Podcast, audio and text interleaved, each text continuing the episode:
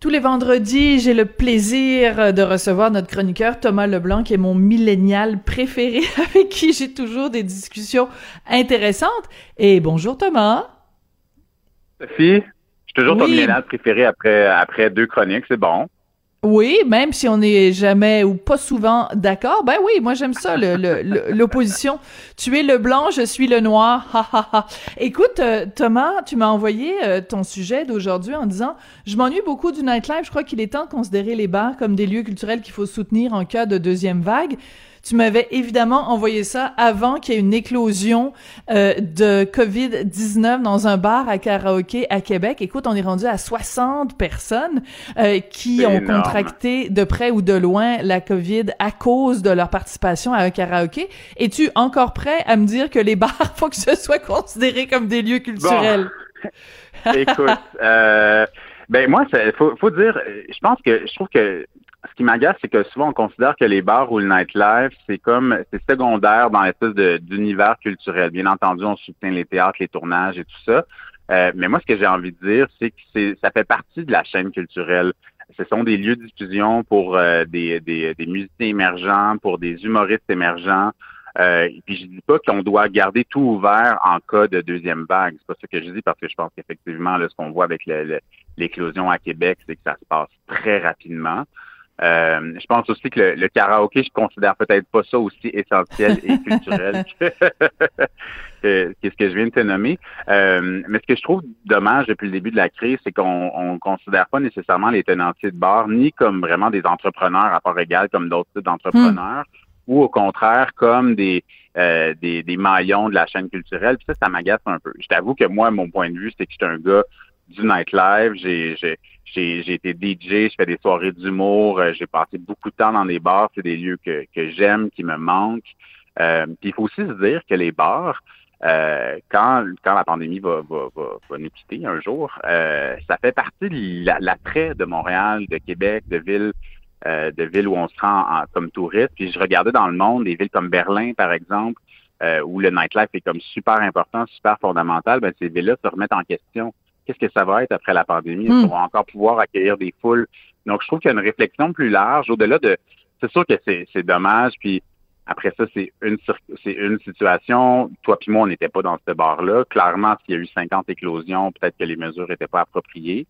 Euh, je ne suis pas prêt à acheter le bébé avec l'eau du bain. Euh, mais je trouve qu'on devrait avoir une discussion un peu plus adulte sur le rôle de ces lieux-là dans, dans notre société. Puis présentement, je trouve qu'on l'a pas. Oui, puis c'est intéressant parce que au début, il y avait un côté très euh, puritain. Tu sais, il y a plein de, de commerces qui recevaient des, euh, des subventions ou qui avaient de l'aide ou qui avaient un appui.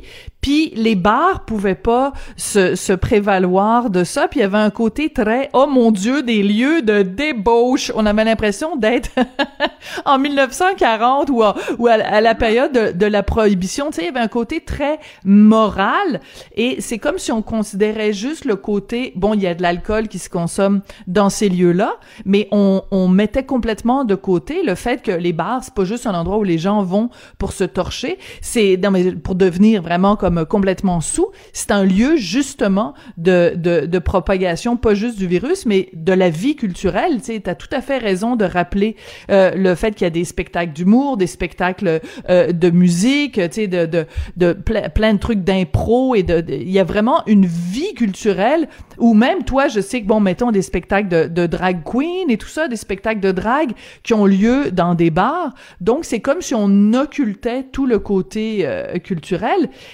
euh, mais entre toi puis moi, euh, il y a une, autre réalité aussi, c'est que si je prends la ville de Montréal, écoute, tout le centre-ville de Montréal est complètement exsangue de toute façon, parce que plein d'endroits euh, qui étaient super populaires, ben il y, a plus, il y a plus des gens qui, il y a très peu de gens maintenant qui continuent à travailler au centre-ville, fait que des gens qui peut-être fréquentait des bars après le travail pour un 5 à 7, ben si tu travailles pas de 9 à 5, tu iras pas faire un 5 à 7 dans un bar de toute façon. Non, exactement. Puis je pense que la, dimension économique, puis tu fais, bien de parler du centre-ville, mais je pense de toutes les, artères commerciales, c'est que déjà, il y avait des, des, enjeux liés à l'Internet, liés à la vente en ligne pour les commerces. Mais là, on se retrouve avec des, des tours à bureaux qui sont vides, euh, les gens qui se retrouvent peut-être plus dans les dans les restaurants. Après ça, ces loyers-là, comme tu le sais, les loyers commerciaux sont pas du tout réglementés comme les loyers résidentiels. Donc, c'est toute cette conversation-là qu'il faut avoir sur le rôle de ces lieux-là, puis est-ce qu'il faut les soutenir, est-ce qu'il faut mieux encadrer leur loyer, est-ce qu'il faut euh, qu'il y ait une subvention. Mais après ça, je comprends aussi qu'il y a des bars qui sont juste des débits de boissons, qui n'ont pas une mission culturelle. Je pense pas mm. qu'il faut les mettre tout ensemble. Puis aussi, il y a la symbolique de ça, c'est que c'est une pandémie qui nous empêche de danser et de mm. chanter. Moi, c'est ça qui me rend triste, tu comprends? Mais je comprends, mais en même temps. C'est la joie, la joie humaine. C'est correct, ça va prendre du temps, ça va revenir. Il y a quelque chose de fondamental d'humain dans la, dans la rencontre. Ça vient nous toucher directement à, à qui on est dans notre rapport social, dans notre vie sociale. Oui, c'est ça, mais en même temps, il faut pas confondre, Thomas, euh, être fâché contre la pandémie et être fâché contre ceux qui font appliquer euh, des, des, des, principes de précaution sanitaire. Tu comprends? Si on décide à un moment donné de fermer les bars ou si on décide, tu sais, comme euh, bon la décision que le gouvernement euh, Legault a pris euh, au bout de au bout de quelques temps, une fois que les bars étaient ouverts, de, de forcer la fermeture à minuit au lieu de trois heures du matin pour justement éviter que les gens, tu sais, qu'il y ait trois heures de plus pour se pour se, pour se frencher puis se donner la COVID.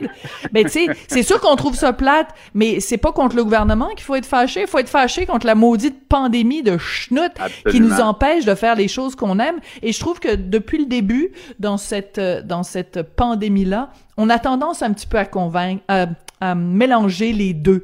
Euh, tu sais, on est fâché contre le docteur Arruda parce qu'il nous dit vous avez pas le droit de faire ci, vous avez pas le droit de faire ça, mais il, lui, fait juste appliquer le gros bon sens. Il faut, il faut être fâché ben contre la situation. voilà, exactement. intelligent, voilà. Non, non, ça c'est pour moi, ça c'est clair. Je voudrais juste comme redonner à, pour moi, il y a des les, les, les gens qui décident d'avoir cette business-là dans la vie méritent autant de respect que des, certaines personnes qui auraient un autre type de, commerce. Puis je trouve que tu as raison du, côté puritain. Je trouve que depuis le début de la pandémie, souvent on les traite un peu comme des entrepreneurs de seconde classe. Cela dit, il faut qu'ils méritent notre respect en n'étant pas un peu zouf voilà. dans leur façon d'appliquer les règles. Un peu. Euh, donc, ce sera un peu, un peu ou beaucoup. Donc, ce sera, ce sera à suivre. Cela dit, peut-être qu'on peut prendre une petite pause de karaoké pour quelques mois si ça veut dire que les choses reviennent plus vite à, la normale. Je dis ça, je dis rien, là.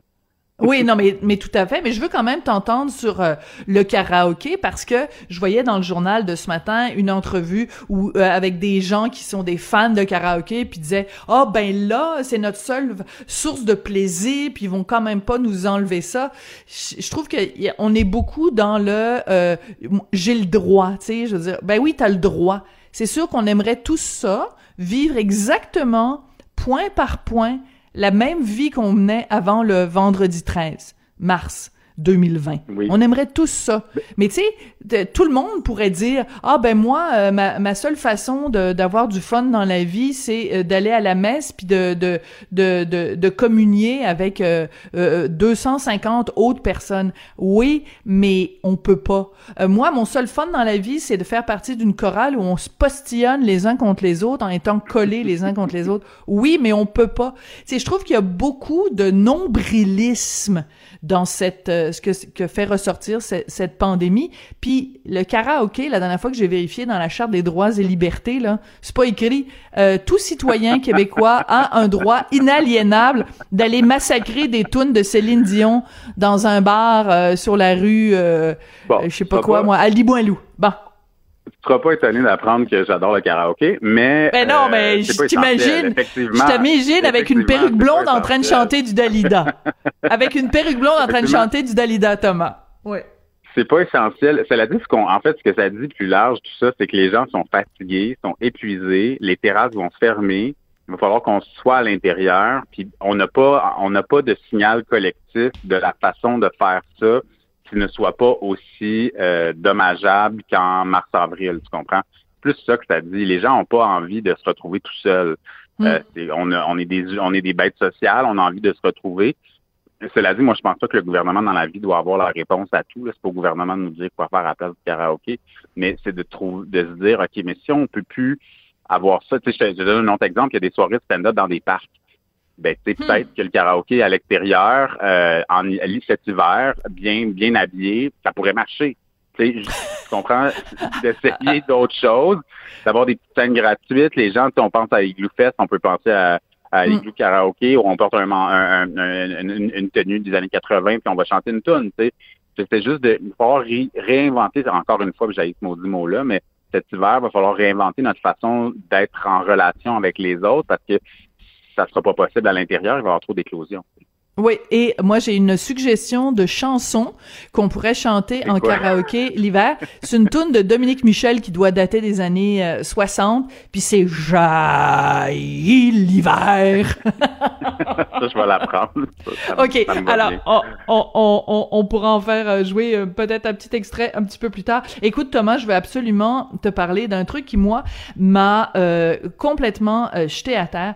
Adèle, la chanteuse qu'on aime et qui est sûrement très populaire aussi dans les dans les karaokés. Euh, Adèle qui est visée par des accusations d'appropriation culturelle à cause d'une coiffure, eh ben elle est défendue par des noirs. Ok, explique-nous ça.